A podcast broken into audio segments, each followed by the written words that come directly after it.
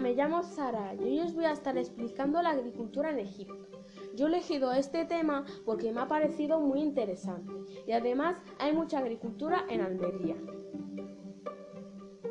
La agricultura estaba situada a la crecida del Nilo y al limo depositado en el suelo, convirtiéndola a este en un manto verde y fértil.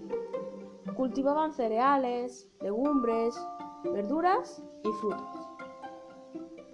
Algún pueblo invasor trajo nuevas especies como las aceitunas, las manzanas, las granadas. En la época de los dioses griegos aparecieron otras nuevas especies como las peras, los melocotones, la cereza, la almendra.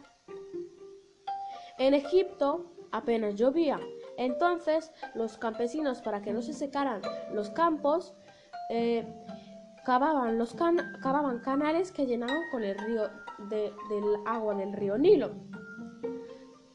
Por ese motivo, entonces estaban siempre al lado del río Nilo. Para espantar todo tipo de animales, como, eh, que sean, por ejemplo, aves, eh, ratones, etc., eh, inventaron el espantapájaros. En julio, el caudal del Nilo crecía y los campesinos, los campesinos no podían trabajar más.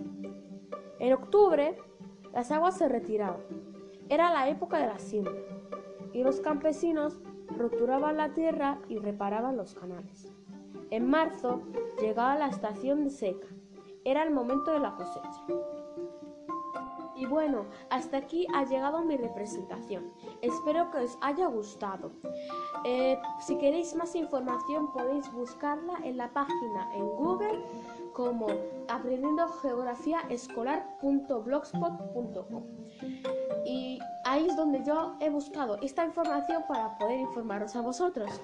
Y bueno, gracias. Y lo que me ha gustado a mí también de este, eh, de este tema es las nuevas generaciones, las nuevas plantas, cultivos, verduras, frutas que nos han traído Egipto.